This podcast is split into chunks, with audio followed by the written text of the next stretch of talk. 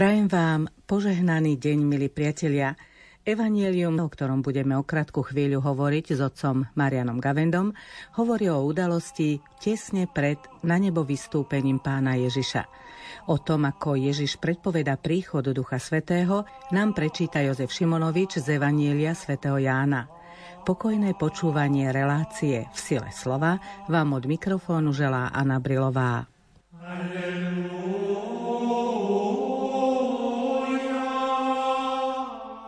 Ježiš povedal svojim učeníkom. Ak ma milujete, budete zachovávať moje prikázania. A ja poprosím Otca, a on vám dá iného tešiteľa, aby zostal s vami na veky ducha pravdy, ktorého svet nemôže prijať, lebo ho nevidí ani nepozná. Vy ho poznáte, veď ostáva u vás a bude vo vás. Nenechám vás ako siroty. Prídem k vám. Ešte chvíľku a svet ma už neuvidí. Ale vy ma uvidíte, lebo ja žijem a aj vy budete žiť. V ten deň spoznáte, že ja som v svojom otcovi, vy vo mne a ja vo vás. Kto má moje prikázania a zachováva ich, ten ma miluje. A kto miluje mňa, toho bude milovať môj otec a ja ho budem milovať a zjavím mu seba samého.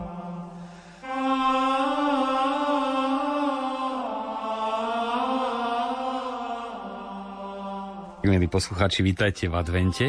Nepomýlil som sa, ale som chcel len trochu naznačiť, že vlastne vstupujeme do takého malého adventu, ktorý vytvára sám pán Ježiš. Advent je totiž príprava na Vianoce a v rámci veľkonočného obdobia, ktoré už doznieva a v ktorom sme postupne rozmieniali nadrobné bohatstvo toho posolstva Kristovej smrti a zmrtvých stania, už sa aj čas chýli k Turícám, alebo v tom čase apoštolov k Sviatku stánkov a pán Ježiš ich pripravoval, že príde ten parakletos, zástanca, prímluvca v češtine celkom dobrý výraz, v slovenčine príhovorca asi e, by to až tak nesedelo, preto máme potešiteľ výraz a tiež aj na jeho príchod sa treba pripraviť. Áno, je to taký advent prípravy na zoslanie Ducha Svetého. E, my máme v Evanieliu, ktoré sme si vypočuli Ježiša po zmrtvých vstaní, potom sa tu hovorí o tešiteľovi a tiež, aby sme zachovávali Božie prikázania. Poďme teraz k tej prvej téme. O kom hovorí Ježiš v tomto evaníliu, koho očakávame a ako si vôbec celú túto situáciu predstaviť? Práve preto, že Duch Svetý je duch, Ježiša Krista si vieme predstaviť, lebo mal ľudské telo a už či si presne vieme predstaviť jeho vlasy alebo nie, nie je podstatné, ale ako človeka. Keď počujeme, že chodil, vieme, že chodil, keď sedel, sedel keď spal, tak spal, čiže to je všetko nám blízke, ale Duch Svetý práve preto, že je duch, ťažko ho jedným slovíčkom vyjadriť. A preto aj samotné sväté písmo používa viaceré výrazy, alebo napríklad aj v texte, ktorý máme pred sebou, hovorí síce o tešiteľovi, ale zároveň je to ten, ktorý vo vedie do plnej pravdy. Je to zároveň učiteľ, utešiteľ, povzbuditeľ. A každý z týchto výrazov vystihuje čosi z toho, niekým je, ale čo robí.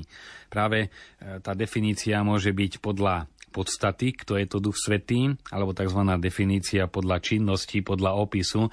To, čo napríklad aj pán Ježiš zmenil Petrovi meno zo Šimona na Kefas, lebo má byť skalou, tak mu dal meno skala. Alebo aj keď vznikali priezviska, či už slovenské alebo v iných jazykoch, tak Kováč priezvisko bolo, pretože on skutočne bol kováčom a robil kováčskú prácu alebo mnohé iné priezviska. Čiže tým sa myslel, to je ten, ktorý robí alebo murár, alebo murárik, alebo proste rôzne iné priezviska podľa činnosti a vlastne aj toto pomenovanie Ducha Svetého, Parakletos, je pomenovanie podľa činnosti. Do tej podstaty teológia síce nám hovorí aj, kto je Duch Svetý v podstate teologicky ponímaný, i keď je to tajomstvo, ale Teológia je tu na to, aby nám zjavené tajomstvá približovala našim zrozumiteľným ľudským spôsobom. Prvé, čo zdôrazňuje, vidieť to aj z textu Pošlem ho, hovorí o osobe aj pán Ježiš. Je to osoba, nie je to, ako dnes mnohí hovoria, nejaká abstraktná vesmírna sila, pozitívna energia alebo nejaká stvoriteľská energia, ktorá je vpísaná do hmoty, ale naozaj je to osoba, ktorá je vlastne, tak ako hovorí teológia, je zosobnený vzťah lásky medzi otcom a synom, teda až zosobnená láska. Ja to často prirovnávam najlepšie, keď chceme niečo veľmi vážne a osobné odozdať niekomu, tak je najlepšie poslať niekoho, kto to vysvetlí, teda ten osobný kontakt, alebo isto povedať osobne. Mnohí povedia, to nie je na telefón. Niečo podobné, len v oveľa plnšej podstate, aj ten vzťah, ktorý otec cíti od väčšnosti k synovi, to cítenie je osoba. On mu to sprostredkováva cez osobu Ducha Svetého. Naopak Ježiš, Boží syn, druhá božská osoba, miluje otca v duchu svetom. Čiže to je zosobnená láska, ktorá je spôsobom, akým Boh žije, ale tak intenzívne, že vlastne vstupuje a stáva sa súčasťou Najsvetejšej Trojice. To je podľa podstaty. Čiže aj hypostáza, niečo podstatné a zároveň osoba, teda bytosť, ktorá, tak ako Otec nebeský, je bytosťou, rozprávame sa s ním, správame sa k nemu ako k.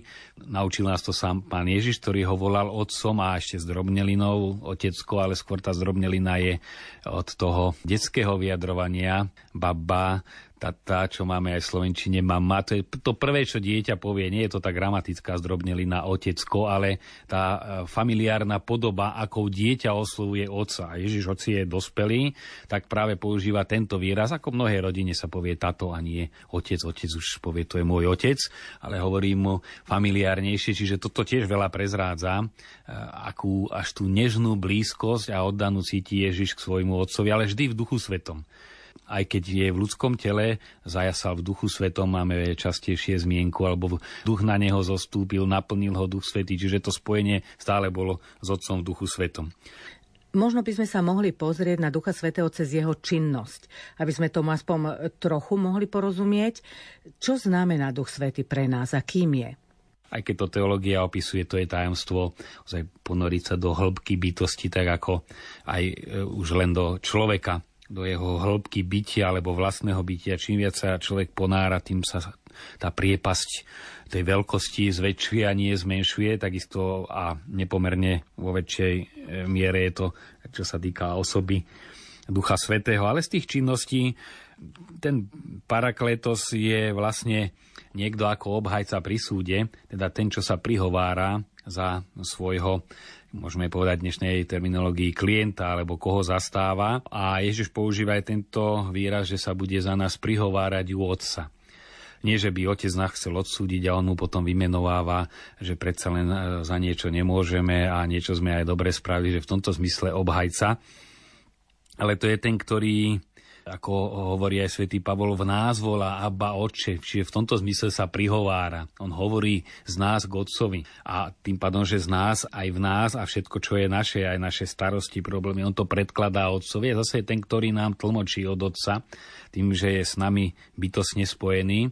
Boh Otec je náš stvoriteľ, v ňom sme, žijeme, hýbeme sa, ale Duch Svetý je aj s našou ľudskou prírodzenosťou cez sviatosť krstu najmä a potom ešte osobitne birmovania je bytosne spojený. Preto tak ako v Ježišovi bol Boh a človek a to bola božská osoba, tak v kresťanovi to je človek a duch svetý, z čoho vzniká kresťan. Keby sme to tak školsky dali, že človek plus duch svetý rovná sa kresťan, alebo kresťan rovná sa človek, ja plus duch svetý, neodlučiteľne alebo by sme mohli povedať, ako už cirkevní otcovia, kresťan to je telo, e, duch a duch svety nerozlučná trojica, ako naša psychika je s telom spojená neoddeliteľne, aj keď spíme a nevnímame, čo sa deje, alebo v bezvedomí, ale to prepojenie tam vždy je, takisto aj s Duchom Svetým sme takto spojení. Čiže to je ten, ktorý sa prihovára, ktorý z nás hovorí. Potom je predstavovaný ako duch pravdy. Pošlem vám ducha pravdy. Čiže ten, ktorý keď niekoho milujeme, tak e, je to jednak e, pocit, emócia, ale aj vieme, koho to milujeme a čo v ňom milujeme. Čiže aj ten obsah tej lásky a keď si zoberieme blízkych ľudí, v každom čo si iné milujeme, a, alebo nám pod tou osobou sa vynára nejaký úplne iný kontext či už e, to, čo nás spája, alebo e, iný, iný tón. E, niekoho máme radi, ja neviem, pre jeho dobrotu, iného pre hĺbku alebo citlivosť. A takisto aj Duch Svetý je duch pravdy, pretože on je spojený s Otcom, pozná Otca, pozná syna a e, nám ho Ježiš dáva, aby on v nás oživil poznanie Boha. Takže v tomto zmysle je aj, aj učiteľ. No a potom je potešiteľ, povzbuditeľ, ten, ktorý dáva silu, pretože pán Ježiš ho aj v tomto kontexte prislubuje, keď predpoveda prenasledovania, v tých chvíľach si zaumiente, že nebude, nebudete si nič pripravovať, čo poviete, lebo vám pošlem ducha, ktorý bude hovoriť z vás a dávam aj múdrosť, aj odvahu hovoriť to koľky, čo boli väznení, povedia, že no, také veci zrazu a v tom rozpoložení únavy obrovskej, niekedy na hranici života a smrti a duch z nich hovoril a až spätne si to uvedomili. Takže toto všetko sú rôzne také odtienky, e, ktoré nám hovoria o duchu svetom a ktorého nakoniec práve preto, že ho aj opisujeme podľa činnosti, my ho poznáme len natoľko, nakoľko zakúšame jeho činnosť. Znova by sme mohli dať rovnítko, ako sme povedali aj o jeho definícii, nezakúšam vôbec, rovná sa nepoznám ho vôbec. Ježiš hovorí z príležitosti rozlúčky o potešiteľovi, ktorý má prísť, teda o duchu svetom. Hovorí, že on odchádza, že hodina sa blíži jeho odchodu. Čo je tu v tomto kontexte najdôležitejšie a čo spoločné majú tieto udalosti? Napríklad Ježiš hovorí, nezostanete sirotami. Čo to znamená? Sirota, osirotený neznamená zostať sám, ale zostať bez e, tých, ktorí človek má najradšej a ich potrebuje. Stratiť rodičov, vtedy sa človek stáva sirotou. A v tom zmysle aj Ježiš chce povedať, nezostanete nemilovaní a bez, bez mojej lásky, pretože Duch Svetý je tá láska, ktorú ste zo mňa a cez mňa pocitovali a on tu zostane. E, v tomto zmysle Duch Svetý je ten, ktorý bude teraz pokračovať v tej prítomnosti, akou som ja bol medzi vami doteraz prítomný, ja odchádzam, ale pošlem jeho a on bude medzi vami a vo vás tak ako aj Ježiš bol medzi učeníkmi, ale cez ten vzťah on bol v nich. S každým učeníkom extra mal svoj osobný vnútorný vzťah, preto aj tá cesta povolania jednotlivých učeníkov bola úplne osobitná, osobitný a osobný príbeh, pretože to bol vzťah a hoci potom na základe toho vzťahu k Ježišovi tvorili aj skupinu, v ktorej mali vzájomné vzťahy a vzťahy ľudské, pretože sa aj hádali, kto je väčší a tak ďalej. A preto pán Ježiš eh, musel sklamaný pri poslednej večeri si opasať zásteru a dať im lekciu praktickú, aby videli, čo to znamená skutočná láska medzi nimi. Z tohto evanelia vidieť, že práve vďaka Duchu Svetému pochopia učeníci a aj samozrejme my, ich pokračovatelia, kto bol vlastne Ježiš. A až vďaka Duchu Svetému apoštoli pochopia, koho vlastne mali medzi sebou pochopia aj to, čo im hovoril. Vieme priebežne z Ježišovho života, že vo väčšine prípadov, aj keď im kázal, opakovane ho nechápali, si to stále predstavovali po svojom, až veľmi po svojom aj jeho mesiánske poslanie stále len mali v tej predstavivosti toho, ktorý sadne na ten trón kráľa Dávida v Jeruzaleme, do ktorého chodili, eh, kde sa pohyboval a oni budú tam popri ňom ale pochopiť, čo to všetko myslel samotní evangelisti, už keď opisujú viaceré udalosti, sami hovoria, že to až potom pochopili pod vplyvom Ducha Svetého. A Ježiš sa spoliehal, hovorím, aj keď ma nechápu, ale príde duch, ktorý ich uvedie do plnej pravdy a im pripomenie, všetko pripomenúť znamená nielen ako si opakujeme učivo, že raz už sme to pochopili, len nám to tak trošku sa zaprášilo e, zabudnutím a si to obnovíme, pripomenieme, ale pripomenúť znamená e, otvoriť oči, aby to, čo už povedané bolo, alebo čo Ježiš urobil, aby sa im otvorili oči a pochopili, ako Emavský, prečo Ježiš mal trpieť a prečo sa muselo naplniť všetko, čo hovoria písma. Hovorili mi to aj predtým, ale až pod týmto vplyvom Ducha Svetého človek precitne a pochopí to. Ježiš tu hovorí o krátkom čase, konkrétne citujem, ešte chvíľu a svet ma už neuvidí. Čo tým myslel? O kom hovorí? Myslí tým tých, ktorí ho odmietli, teda pre Židov už zostáva len krátky čas, nespoznali, ho nevyužili a neprijali, nerozpoznali tú hodinu Božieho navštívenia, ako to vyjadruje najmä Ježišov plač nad Jeruzalemom. A oni ho už neuvidia, pretože ho odmietli, neprijali ho ako Boha, ale ako človeka, ktorého sa rozhodli popraviť. Ježiš toto povedal e, niekoľko hodín pred svojou popravou. Povedal, tento svet ma už neuvidí, lebo e, telesne ja tu už viac nebudem a pre nich ja sa stratím z očí. Tí, čo ma neprijali, už ma nemôžu vidieť. Preto aj za teistami, ktorí nepríjmajú Ježiša, je zbytočné hovoriť argumenty, lebo tam to zastane.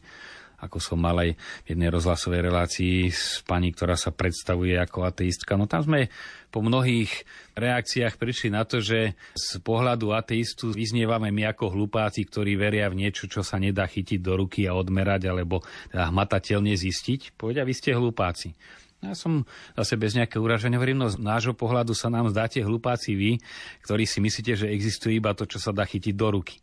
No ale na tom sa buď je ateista a nevidí a neverí, alebo je veriaci a zdá sa, že naozaj ten ateizmus strašne obmedzuje pohľad. No a toto aj pán Ježiš jasne hovorí pri tejto rozlúčke, svet ma už neuvidí.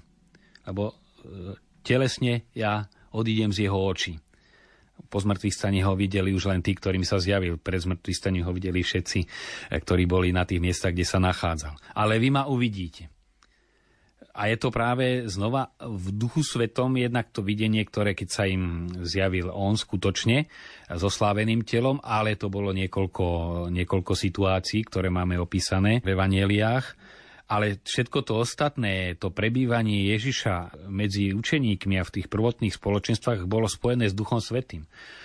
Pokrstili a vzývali Ducha Svetého, lebo to išlo spolu, neprijali ešte Ducha a zostúpil Ducha, zrazu tí ľudia sa stali veriaci a to, čo učeníci kázali, im bolo jasné. Bez Ducha Svetého ani Peter, ani iní mohli, my sme mi povedali, sa rozkrajať a hovoriť neviem ako, tí ľudia by len pozerali, ale stále prijatie Ježiša po zmrtvých staní a po Turícach je stále spojené s vyliatím ducha.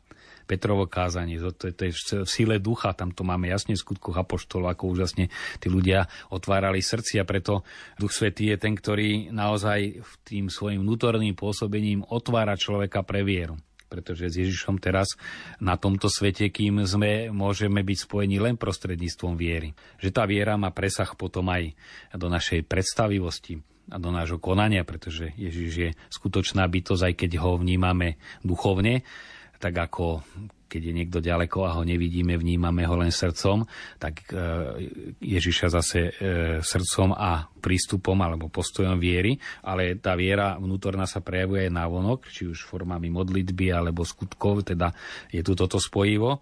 Ale to, to najpodstatnejšie, že to je ten duch, ktorý v nás pôsobí, aby sme verili. Bez ducha svetého sa nedá veriť a tá viera zahrňa istotu, zahrňa nádej. V tom je to pôsobenie Ducha Svetého ako utešiteľa, že máme nádej. Nádej je božskačnosť, je to aj ľudská vlastnosť, že človek v niečo stále dúfa, keď nie je v totálnej depresii a pesimista. Ale podstata e, kresťanskej nádeje, ktorú máme v duchu svetom, je práve božskačnosť vliata od Boha. I keď sa potom prejavuje, že človek je istejší, že je pokojnejší, aj radosnejší, lebo má nádej uprostred ťažkostí. No a túto e, útechu Ducha Svetého, ktorá sa prejavuje v podobe nádeje, zase je to dar, ktorý dostávame od Boha. Preto pán Ježiš hovorí, že je to pre vás lepšie. Fyzicky to bolo možno jednoduchšie a krajšie, ale Ježiš, keď bol fyzicky medzi učeníkmi, e, mali na rozdiel od nás veľkú výhodu, že ho videli, že ho počuli, ale malo to veľkú nevýhodu, že práve kvôli tomu bezprostrednému a ľudskému sa im veľmi ťažko verilo, že toto je Boh. Keď ho videli, žime sa do toho naozaj kráčať, sadol si, jedol, na loďke spál. Toto je Boh, keď si uvedomíme, akú oni mali žiť a predstavu o Bohu. Svetosť Boha, veľkosť Boha, moc toto je Boh. Takže oni mali výhodu aj nevýhodu. A preto hovorí, je lepšie, keď odídem, lebo až Duch Svetý, ktorého pošlem, vám dá pochopiť inými slovami, koho ste to vlastne mali medzi sebou. A čo to znamenalo všetko, čo vám povedal. Preto je lepšie, aby som odišiel. Lebo až keď po vyliati Ducha Svetého vlastne začali učeníci spoznávať Ježiša Krista a hlásať ho. No a je to e, takisto aj pre nás, že momentálne je pre nás lepšie, že Ježiša nevidíme, lebo by sa nám ťažko verilo. Oveľa ťažšie, než keď teraz sme odkázaní iba na vieru, ktorú ale v nás živí a zbudzuje Duch Svety. Duch Svety vieme, že spája ľudí s Bohom, ale aj ľudí navzájom. Veľmi to vidieť na svedcoch, najmä svedcoch obdarených určitou charizmou, teda zakladateľov rôznych rehôl. František Asisky. Proste žil pred 800 rokmi, Mladý človek z moderného mesta zrazu sa začíta do jeho životopisu a jeho ovanie ten Františkov duch. A nie je to len to čosi, čo môže aj ateistu ovanúť určitý duch, keď číta o nejakom hrdinovi, stredovekom alebo starovekom, ale s tým duchom v ľudskom ponímaní zavanie ten istý duch, ktorý hýbal Františkom v jeho čase, jeho vnútrom, že robil navonok to, čo robil, že si vybral chudobu a tak ďalej. A ten duch sa prenáša, to je tá charizma zakladateľa, že v rôznych kultúrách, rôznych situáciách zrazu osloví ten dar Ducha Svetého, charizma zakladateľa a priťahuje. A vidíme to hlavne pri tých veľkých charizmách zakladateľov, svätý Ignác, aké rôznorodé osudy treba z tých tisícov jezuitov, aj len momentálne žijúcich, asi 20 tisíc, tuším ich je. A každého oslovila tá cesta svätého Ignáca. To je dar Ducha Svetého, to je inak nevysvetliteľné. Čiže on ožíva, tá charizma ožíva aj týmto spôsobom. Na záver Evanília máme zaujímavú vetu, citujem, kto má moje prikázania a zachováva ich, ten ma miluje. A kto miluje mňa, toho bude milovať môj otec. A je ja ho bude milovať a zjaví mu seba samého. Hovorí sa tu, že plnenie Božích prikázaní je láskou. Ale nie je to niekedy to plnenie Božích prikázaní aj zo strachu ľudí? Nebolo by dobre najskôr sa naučiť milovať Boha, prosiť ho to, aby nás to naučil, teda jeho milovať, a potom by nám ľuďom bolo ľahšie dodržiavať prikázania, pretože koho milujete, tomu nerobíte zle. Takže nerobíme to my, kresťania, niekedy aj častokrát naopak? Samozrejme, že často práve tým, že kresťanstvo e, v ľuďoch zdegeneruje až ho ťažko nazvať kresťanstvom, tak sa zúži len na určitý súhrn predpisov a príkazov, ktoré sa človek snaží zachovať. Aj tak je to viac než nič, pretože aj takto chápané príkazy sú kde si určitým pozostatkom toho veľkého Božieho príkazu lásky alebo Božej lásky k nám, že chce, aby sme sa určitým spôsobom správali a to je vždy pre naše dobro. Čiže aj toto je čosi. Ale kresťanstvo ako také je vzťah. Dokonca teoretici, ktorí všetko majú presne zadefinované, hovoria, že ak náboženstvom rozumieme určitý súhrn praktík a rituálov a obradov, tak kresťanstvo v tomto zmysle vlastne ani nie je náboženstvo, pretože podstata kresťanstva nie sú rituály, ale osobný vzťah eh, k Ježišovi Kristovi a k Bohu cez Ježiša Krista tam vzniká kresťanstvo. Že potom sa aj navonok e, rituálmi, modlitbou, postojmi tento vzťah prejaví, to je druhá vec. Ale to je až dôsledok. A nie, že e, stane sa kresťanom, pretože začnem praktizovať len určité rituály. Ten človek sa nestane kresťanom. Kresťanom skutočne sa stáva, keď objaví Krista. No a preto máme napriek štatistickým výsledkom, akokoľvek dopadne sčítanie, veľký počet pokrstených, ale aj veľmi málo kresťanov že nestretli Krista a ako to už často sa dostávam aj do úzkých aj v našej relácii, čo tu robiť, že naozaj tie pravdy sú tak hlboké, tak krásne, ale my sme tak na ne zatvrdlivo privyknutí, že aj ich počúvame a je to čosi neosobné. No a je tu práve Duch Svetý a všimnime si to, v dejinách sa prejavilo vyliatie ducha tým, že pod vplyvom, či už ako sme spomínali, reholných zakladateľov alebo iných osobností, najmä svetcov, ktorí sa otvorili Duchu Svetému, tak e, sa oživovala viera. Duch Svetý oživuje vieru. Bez Ducha Svetého nemožno spoznať Ježiša Krista. No a to je práve ten dar, tak ako ho spoznali učeníci až spätne, kto bol Ježiš Kristus a ten prirodzený vzťah, čo k nemu mali, sa stal úplne kvalitatívne novým vzťahom po Turícach tomu istému Ježišovi.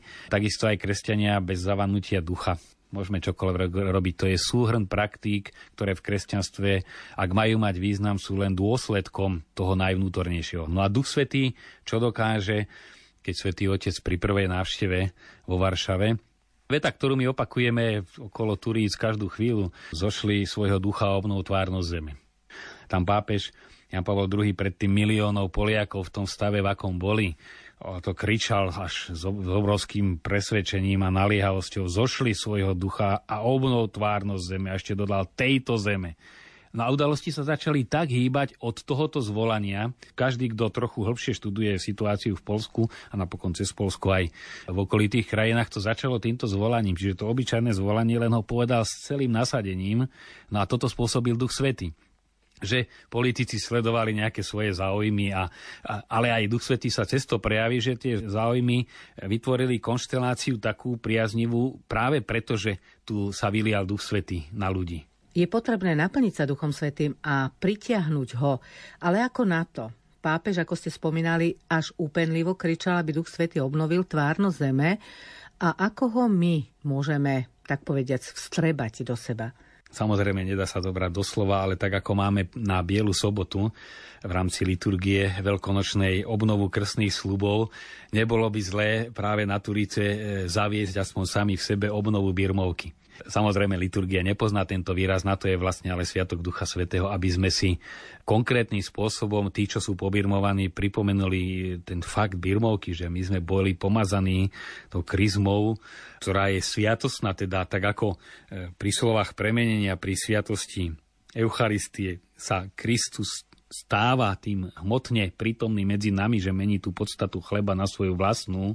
Takisto pri pomazaní kryzmov, pri birmovke sa deje taký istý zázrak, že Duch Svetý premienia vnútro a celého prenika, tak ako e, božská osoba Krista vo chvíli premenenia celú tú matériu tej hostia vína preniká a naplní ju svojou prítomnosťou a tým pádom premení na seba, tak Duch Svetý premení na seba každého pobirmovaného. To je úžasne silná vec. Samozrejme platí to, čo aj pri svetom príjmaní, že sviatosť nefunguje automaticky. Sviatosť je dar pre človeka a pod človekom sa myslí rozum slobodná vôľa, ktorú Boh rešpektuje naozaj veľmi dôsledne.